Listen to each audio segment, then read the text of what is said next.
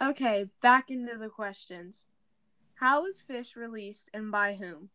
Why is this important?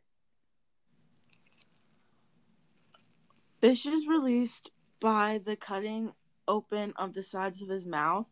This was done by Alice, and Arnie was. Laura gave Arnie this idea because um, she thought it was the only way that the fetus could rest, and Arnie wanted Alice specifically to cut open the sides of his mouth. So Alice was the one that released Fish's spirit. And this was important because it what they thought it was a way of peace for feet for fish to go.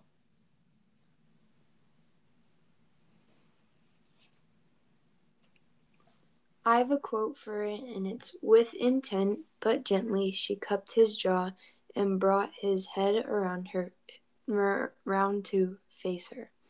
There was the crumbled stare I know, I now know so well the squash nose and gray mouth.